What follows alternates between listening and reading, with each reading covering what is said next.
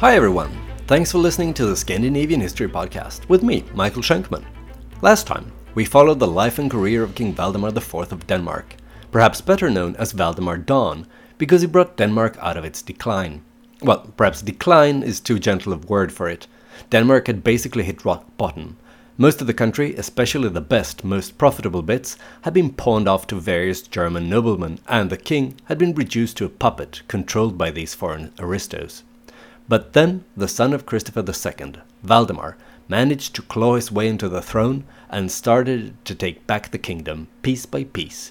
To begin with, the Danish and German noblemen underestimated him and thought they'd be able to control him, as they had his predecessors. But Valdemar used his cunning and his ruthlessness to get what he wanted. At first, he purchased back the land that had been mortgaged, but later, when he was strong enough, he started to eject remaining foreign squatters by force. He also applied force to conquer the island of Gotland from Sweden. He slaughtered the local peasants who tried to put up a fight, and then he extorted a heavy ransom from the rich trading city of Visby to keep his soldiers from ransacking it. The campaign against Gotland brought Valdemar some serious money, but also some serious enemies. The Hanseatic League, an alliance of German trading cities in the Baltic Sea, started to see him as a threat and declared war on Denmark, allying with Sweden. But Valdemar managed to strike a deal with the League and even convinced them to switch sides in the war, helping him fend off the Swedes.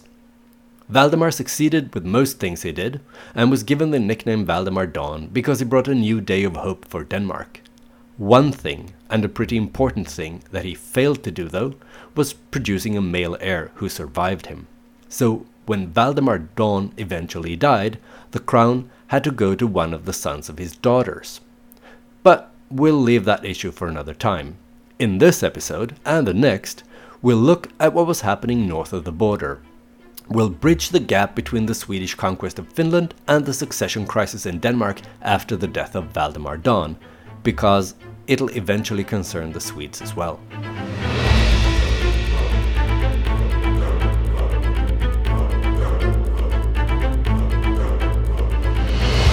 Episode forty-nine. The Jarl and the King.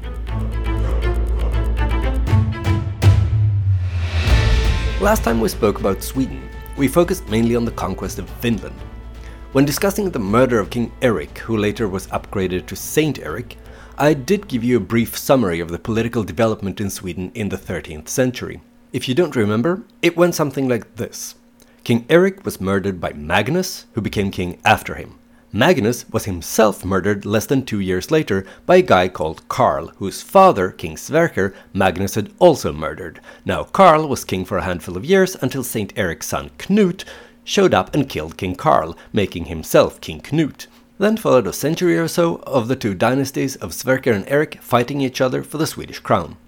The two feuding houses eventually united when Eric the eleventh, the Lisp and Lame, of the House of Eric, married Catherine of the House of Sverker. All these two lovebirds had to do was to produce a son who could inherit a united kingdom at peace. The so-called Eric Chronicle, which, by the way, is the first Swedish chronicle that we know of, mentions Eric the Lisp and Lame benevolently, but a little dismissively, as a good enough chap who took his job seriously but didn't know how to have fun. And maybe that's why he and his wife never did get around to have any kids after all. Or maybe it was Eric's dodgy gene pool. Either way, when Eric died, Jarl Birger Magnusson, the man the king had put in charge of the crusade in Finland, hurried back to claim the crown for himself. Unfortunately for him, he was too late, and instead someone else had been elected king of Sweden. Jarl Birger may have considered starting a rebellion to topple his rival. He was certainly powerful enough, but he didn't have to, since the guy who'd been elected king was none other than his own son, Valdemar Birgersson. But even though Valdemar was king, pretty much everyone realized that the man calling the shots was his father, the Jarl, not least since Valdemar was only eleven years old when he was put on the throne. So who was this Jarl? And how come he'd reached this position of power? Well, Jarl Birgersson was born sometime in the beginning of the thirteenth century into the Swedish aristocracy. His father was a nobleman in his own right, belonging to the influential House of Bjälbo, and Birger's mother was the granddaughter of none other than the original King Sverker, connecting Birger Magnusson to the House of Sverker, one of the dynasties fighting for the Swedish crown. So Birger Magnusson belonged to one of the most prominent families in the land. His influence at court grew even further when he married the king's sister, Ingeborg, sometime in the twelve thirties. Then, when the king gave him the title Jarl in twelve forty-eight, Birger officially became the second most powerful man in the realm. In practice, though, he pretty much ran the place, especially as King Eric the Lisp and Lame grew older and weaker. It doesn't exactly strain one's credulity to assume that Jarl Birger had designs on the crown for himself when the aging and childless monarch were to die. And why not? Birger was married to the king's sister, so they were virtually family. But Jarl Birger didn't do anything hasty. He knew time was in his side. He went on loyally serving King Eric. One of the first things Birger had to deal with after his elevation to Jarl was to handle a high-profile visit by a papal envoy. The cardinal and diplomat William of Modena came to Sweden, and a synod was called in Skänninge in Ostrogothia. All the top brass in the church hierarchy in Sweden was in attendance, but they weren't the only ones to show up. A fair share of the great and the good among the secular nobility popped in as well. So basically, anyone who was anyone congregated in Skänninge. And since that's where they met, the meeting's gone down in history as the Synod of Skänninge. If the Swedish prelates and noblemen expected the meeting to focus on all their hard work spreading the Christian message of peace in Finland by their continued warfare against anyone who refused to convert, they were in for a rude awakening. The cardinal wasn't there to pat them on the head and spread a few benevolent and encouraging words around. Not at all. He'd come to let the Swedes know that the Pope was really displeased with them. He was especially displeased with the habit among Swedish priests to treat the whole celibacy thing as a recommendation and not a binding rule. The cardinal assured them that it was very much a binding rule. He announced that all the married Swedish priests would have one year to get their affairs in order and divorce their wives. If they didn't, they'd be excommunicated. But William wasn't completely unreasonable. If the priest and his wife were fifty years or older, they could remain in the same house as long as they promised not to sleep in the same bed. But the synod wasn't all bad news for the Swedish clergy. It was also decided that from now on, good priests would be excluded from the duty to provide free lodgings and food for noblemen and people traveling through the area on official state business. The qualification that only good priests had the right to refuse unwelcome guests was added to a more general stipulation, exempting the king and the jarl from this rule. They could still force themselves upon even the best of priests if they felt hungry or needed a place to stay for the night. The king and Jarl Birger may have been happy about that particular decision, but the crown's influence over church matters was significantly weakened when it was decided that from now on the kings wouldn't have any say in the appointment of new bishops. Instead, the cathedral chapters, that is the clerics connected to the cathedral, would elect new bishops, and their decisions would be confirmed or rejected by the Pope in Rome. Despite the synod shifting the balance of power away from the temporal power and in the direction of the church, Jarl Birger supported Cardinal William of Modena in his efforts at Skänninge. Historians have speculated that this may have been the result of some kind of intricate machinations and power games within the upper crust of the Swedish nobility at the time, but another possibility is that Birger was simply a learned and pious man who wanted the Swedish church to adopt a modus operandi that was already more or less universally accepted on the continent. But we'll never know for sure what drove him. The Jarl didn't limit his statecraftship to diplomatic dealings with the Holy See. He was also a military leader, and as such he spent quite a bit of time east of the Baltic Sea. Traditionally, he's been associated with a military campaign against the Russians in the Novgorod Republic, but Swedish sources are tight-lipped about this particular event, possibly because according to Russian sources, the whole thing was an unmitigated fiasco for the Swedes. At the time, the Russians were under attack by the Mongols from the east, so the Swedes might have thought that the Russians wouldn't be able to withstand an attack from the west as well. But according to the Russians, the campaign ended with a Swedish defeat at what they refer to as the Battle at Neva in twelve forty. Neva is the river that runs from Lake Ladoga, Europe's largest lake, to the Gulf of Finland, that is the easternmost bit of the Baltic Sea. Vikings going to Miklagård or Serkland would often start their journeys on the Russian rivers here, and today the modern-day city of Saint Petersburg straddles the river. The Russian forces were led by Alexander Nevsky. Of course, he wasn't called Nevsky at the battle, he was given that name afterwards because of the battle. And that's why the central avenue cutting through the center of Saint Petersburg is called Nevsky Prospect. A later Russian legend from the sixteenth century claims that during the battle, Alexander Nevsky dueled with the King of Sweden himself and wounded him in the face. There's no reason to believe that Eric the Lisp and Lame would have participated in a military campaign, let alone a duel with a non-lame Russian commander. But when Jarl Birger Magnusson's cranium was analyzed by modern archaeologists, they found traces of a sword blow to his head. This has led some to conclude that the legend is true, except for the detail that Birger Magnusson wasn't actually the king of Sweden. But since the original Russian fourteenth century description of the battle doesn't mention any dramatic high-level dueling between the two commanders, it's more likely that the whole episode is an invention and that the Jarl sustained his head wound in some other battle. After all, he did see more than his fair share of battles, both crusading in Finland and while fighting domestic enemies in Sweden. Some of these domestic enemies have been grouped together under the name Folkungs.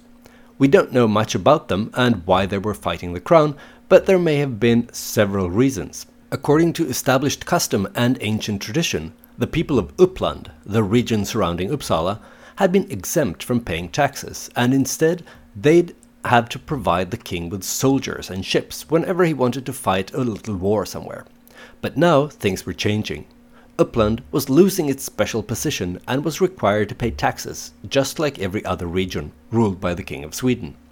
The people of Uppland didn't like the idea of paying taxes, in effect being reduced from a semi-nobility performing a heroic and glorious service to the king, to mere subjects, forced to pay money like some defeated tributary enemies of the king.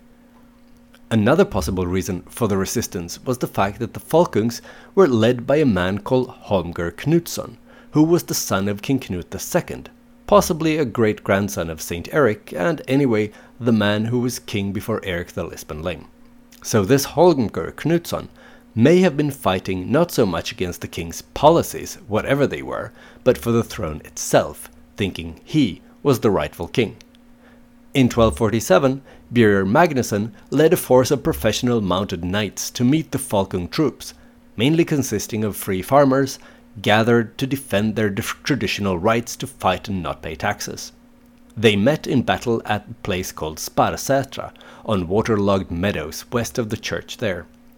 The heavy cavalry led by Birger Magnusson won against the freedom-loving amateurs, and the proud Upplanders had no choice but to start paying taxes. Even though this battle is largely forgotten today, it reverberated through Scandinavia in the thirteenth century. We have Danish and even Icelandic sources mentioning how after the Battle of Sparasätra, Upplanders, who had once been fierce and proud warriors, demanding tribute from their vanquished enemies, were now reduced to paying such humiliating taxes themselves. That description is interesting, not only for the way it shows how the region of Uppland lost its special elevated status within Sweden, but also for giving us a glimpse of how medieval Scandinavians understood taxes as a tribute the subjects paid to their rulers in order to be left alone. No one back then actually expected to get something in return from the crown for paying taxes, except not being punished. Paying taxes was basically like organized extortion carried out by the crown. Anyway, Holmger Knutsson himself fled north, where he hoped he'd be beyond the reach of the king and the Jarl. But he was soon apprehended and beheaded. The Eric Chronicle claims that King Eric the Lisp and Lame participated in Holmger's funeral, honoring his dead foe by escorting him to his last resting place. This was an old Viking tradition where, by showing respect to your defeated enemy, you'd hopefully heal rifts in society and mark the beginning of a new era, where bygones would be bygones and everyone should get along again. The gesture only had a limited effect though. In Uppland, Holmger Knutsson soon developed into a folk hero and an unofficial saint. Stories of his miracles were told as far and wide as in Denmark already a few years after Holmger had been beheaded. As I mentioned in episode forty-two, Swedish Finland, Jarl Birger Magnusson was sent to lead a crusade in Finland in twelve forty-nine. It was during this, the Second Swedish Crusade in Finland, that Swedish rule on the eastern side of the Gulf of Bothnia was firmly and permanently established. I mean permanently for five hundred fifty years at least. It was while the Jarl was in Finland, crusading and establishing Swedish rule, that King Eric the Lisp and Lame drew his last breath. As you know, the king didn't have a son, or any child at all, and therefore the succession was unclear, so the ambitious Jarl really wanted to be there for the election of a new king. Maybe, just maybe, as I mentioned before, he was hoping that he, as Jarl and the late king's brother-in-law, may be suitable for the top job. But thirteenth century communication, not to mention transportation, wasn't particularly fast or reliable, so when the Jarl finally made it back to Sweden, he realized that he was too late. A new king had already been elected, his own son, Valdemar Birgersson. A nobleman called Jor the Blue had convinced the Thing to elect Valdemar Birgersson king of Sweden, not because he was Birger's son, but rather because Valdemar's mother, Ingeborg, was the sister of the dead king, who then consequently was Valdemar's maternal uncle. At first, Jarl Birger flew into a rage. How dare they? How very dare they? They had no right to elect his underage son king in his absence. You cannot elect a child king without his father's permission.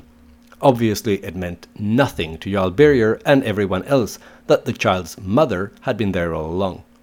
But the Jarl making a scene didn't faze Jor the Blue.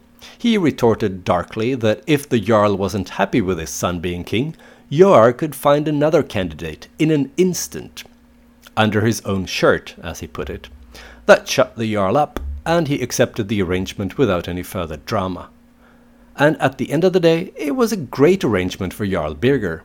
True, he didn't get to be the actual king, but he now acted as regent, holding the true power in Sweden, in theory until his son would come of age, but in practice his influence would last until his own death. But being the guy in charge isn't always fun, and Jarl Birger's stint as regent got off to a challenging start. The old Folkungs rose in rebellion again, possibly because they had backed another candidate in the election where Valdemar Birgersson won the crown. Jarl Birger wasn't interested in a protracted civil war against the Folkungs, so he sent out feelers to the leaders letting them know that he was open to making a deal with them. He issued an invitation to negotiate and a promise of safe conduct for the Folkung leaders. When the rebels received this message, they thought the talks sounded like a splendid idea. Why fight for something that you could squeeze out of the Jarl at the negotiating table? He must be frightened if he chose not to fight. But Jarl Birger wasn't frightened. He was just smart and unscrupulous. When the two sides met at a place called Haravad's Bru, the Jarl quickly forgot all his promises of safe conduct, arrested the Folkung delegation, and had them all beheaded. That solved that problem. It was of course a serious transgression to break a promise of self-conduct, but since Jarl Birger won, and the chroniclers were on his side, they don't tend to emphasize the promise-breaking part much. The elimination of the Folkung leadership brought peace to Sweden, and Jarl Birger used the calm to implement a few legal reforms he'd been mulling over for a while. First of all, he introduced a new kind of law to the Swedish legal system, namely laws that were valid throughout the entire kingdom. Up until that point, Sweden, like most other countries, had multiple sets of law codes, each valid only in a particular region or district. This probably sounds familiar to you since we've talked about the same thing also when discussing legal reforms in Norway. Anyway, Jarl Birger's reform wasn't as radical as that of his contemporary, King Magnus Lawmender in Norway. Birger's new laws, that were valid throughout the whole kingdom, didn't replace the old regional law codes, they merely supplemented them.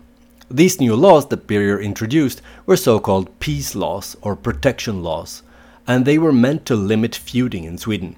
Remember, feuding had been important in a society with no central authority that could carry out sentences or punish criminals, so the victim or their family were tasked with punishing anyone who'd wronged them. But in the Middle Ages, the new kingdom strived at centralizing and concentrating power into the hands of the king, which meant that punishing criminals would be the job of the crown from now on. So these new protection laws declared peace on people under certain circumstances, meaning that you couldn't attack someone you'd otherwise have the right to attack under the traditional regulations of a feud. Vengeance was now off the table against anyone who was at home, in church, or at the thing. The laws also completely forbade attacks on women. And that wasn't Jarl Birger's only legal reform that was good for women. He also introduced legislation that allowed Swedish women to inherit, something they hadn't been able to do before.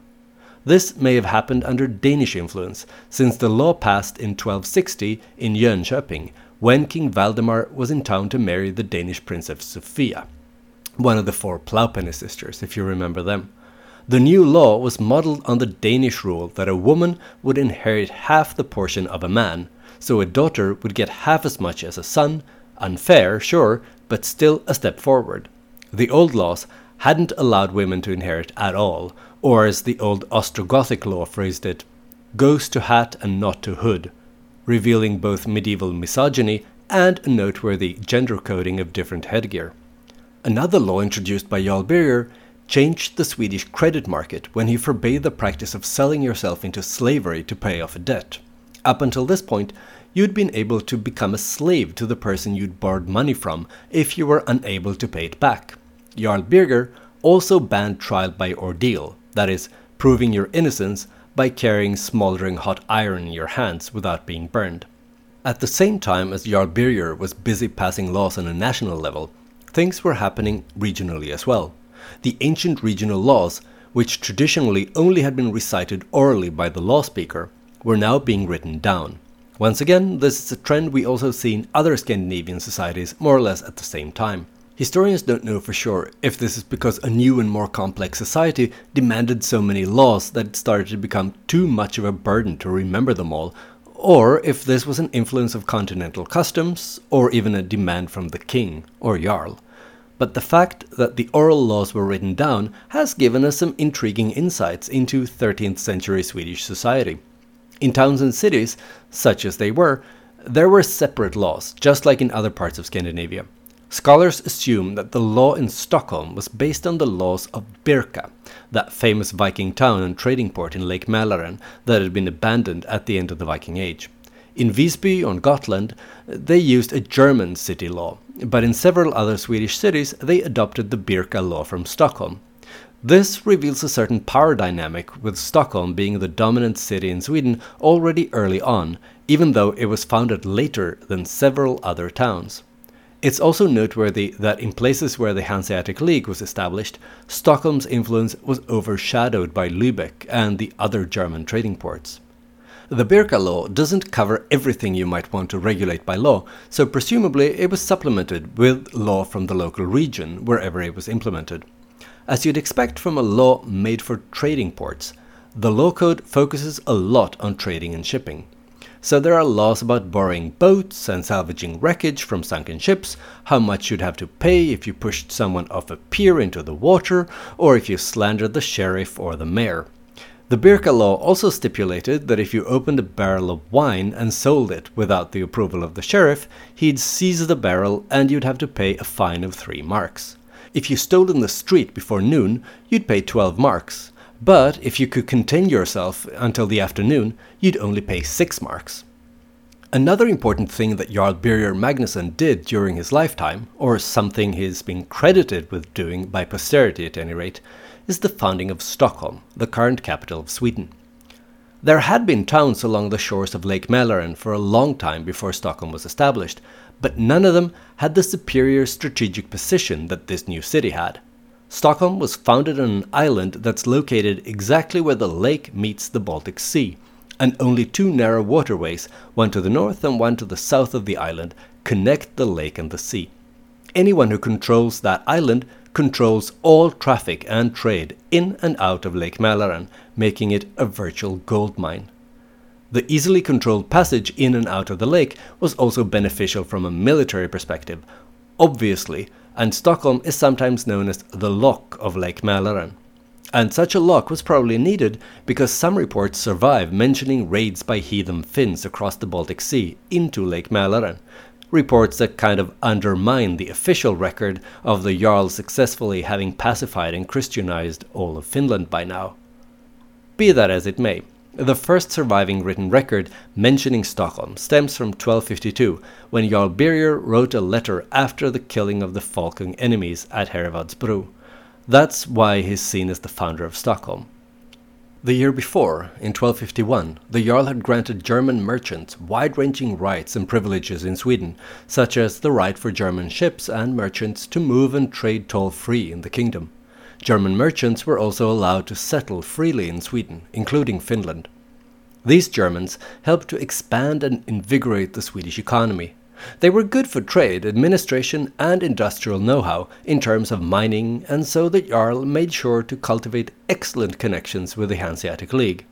But it's hard to escape the suspicion that some of this favoring of German business interests was based on the fact that Jarl Birger had German mercenaries paid for by loans from German merchants to thank for the crushing of the rebellions of the Folkungs. The Hanseatic League wasn't the only foreign power that benefited from the Jarl's foreign policy.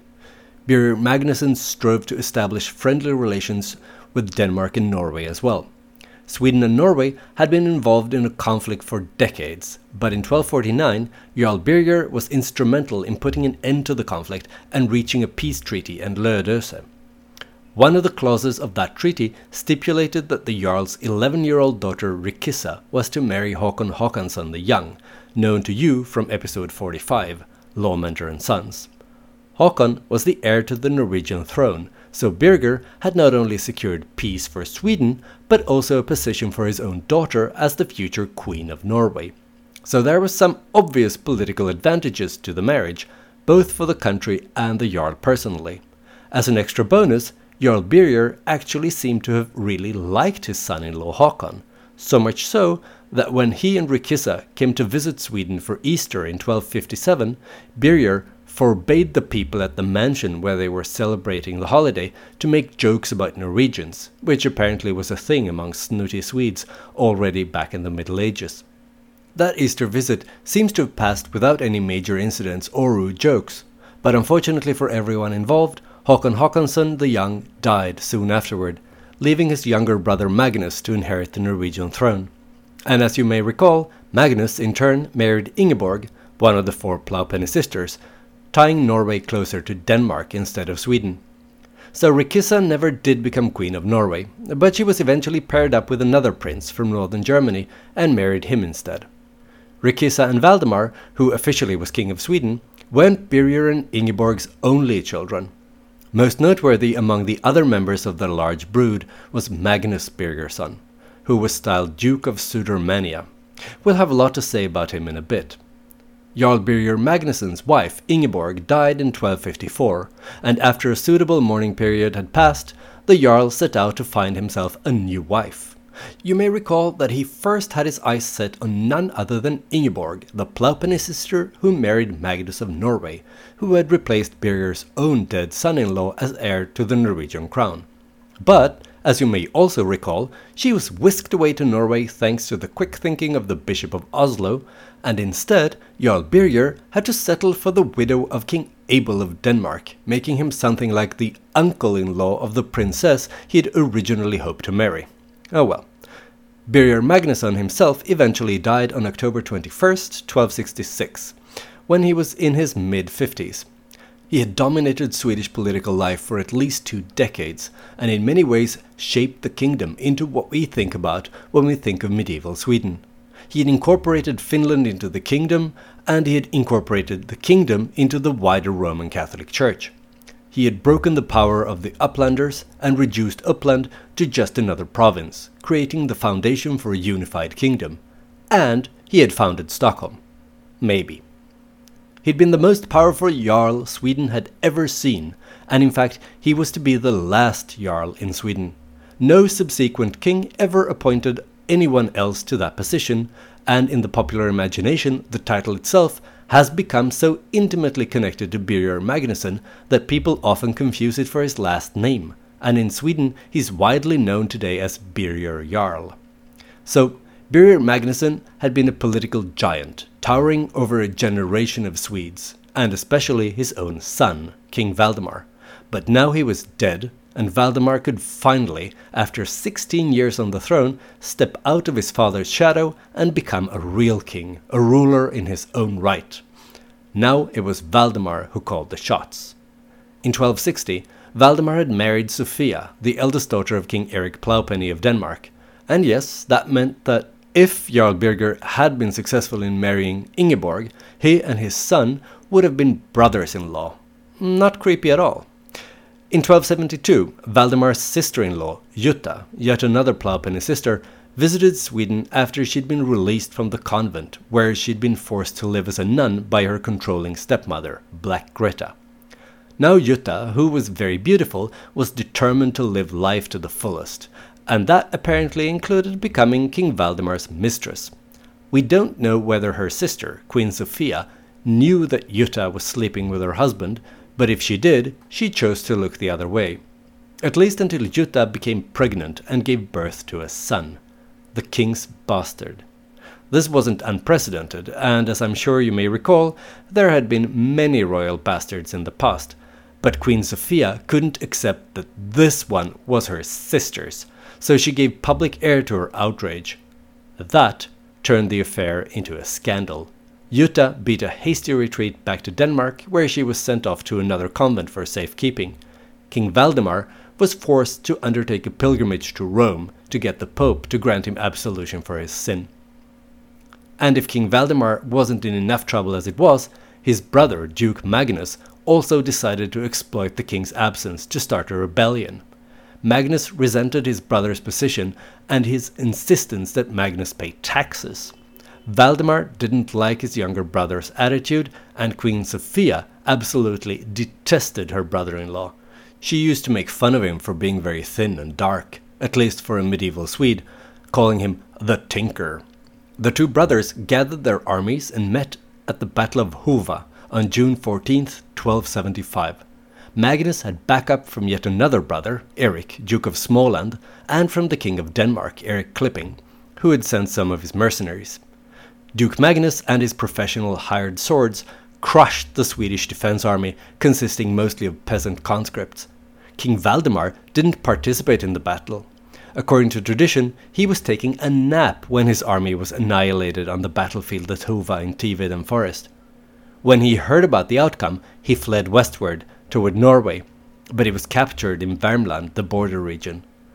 When Valdemar had been apprehended, Magnus could proceed to Uppsala, where he was elected king instead of his deposed brother on July twenty-second at the Stones of Mora outside of Uppsala, the traditional spot for the election of Swedish kings. The stones are still there, by the way, and uh, you can go and see them. In fact, I think you should. Anyway, poor Valdemar. After waiting sixteen years for a chance to actually rule his kingdom, he was ousted after only a few years. To make matters worse, his wife Sophia left him in twelve seventy-seven, either because he was a philanderer who had knocked up her sister, or because he had lost his job, or perhaps a little bit of both. Either way, she went back to Denmark to get away from her cheating loser husband. But Valdemar hadn't given up hope of one day reclaiming his throne. So when he learned that Magnus had gotten into a conflict with the Danes, he saw his chance. Magnus had been slow in repaying Eric Clipping for the hired troops he had provided in the campaign that toppled King Valdemar. As you know, the Danish king was cash-strapped, so when Valdemar now turned to Eric, asking for help to oust his usurping brother, Eric was eager to assist. For a fee, of course. But Valdemar's attempt to reclaim his throne was a failure, and he was eventually arrested by Magnus and locked up at Nyköping Castle for the rest of his life. And that life turned out to be relatively long, even longer than Magnus's own. But that's a story for another episode. Next episode, in fact. I hope you enjoyed this episode of the Scandinavian History Podcast. If you did, why not spread the word wherever you congregate with others who are interested in Scandinavian history? Also, please consider leaving a stellar review, or at least five stars, on Apple Podcasts or Spotify. This is an excellent way to attract new listeners to the show. Another good way to support the show is to purchase some Scandinavian history-themed merch in the Scandinavian History Podcast webshop. I especially recommend something from the Odin's Lifehack collection. It's a line of merch with quotes from Havamal accredited to the King of the Gods. You can get a t-shirt, mug, tote bag, and many other items with nuggets of Scandinavian wisdom such as wake up early if you want another man's land or life. Only fools hope to live forever by avoiding enemies, or speak useful words, or be silent. Links to these amazing products and more can be found on the Scandinavian History Podcast Facebook page or on Twitter. If you haven't already, then please go to facebook.com slash Scandinavian History Podcast. Like and follow the page if you want to shop or if you just crave more content, at least vaguely related to Scandinavian history. Via the Facebook page, you can also send me questions or angry messages about things I've said or not said on the show. If you prefer Twitter, then you can follow me and send me messages at Schenkman. That's S H A I N K M A N. I look forward to hearing from you.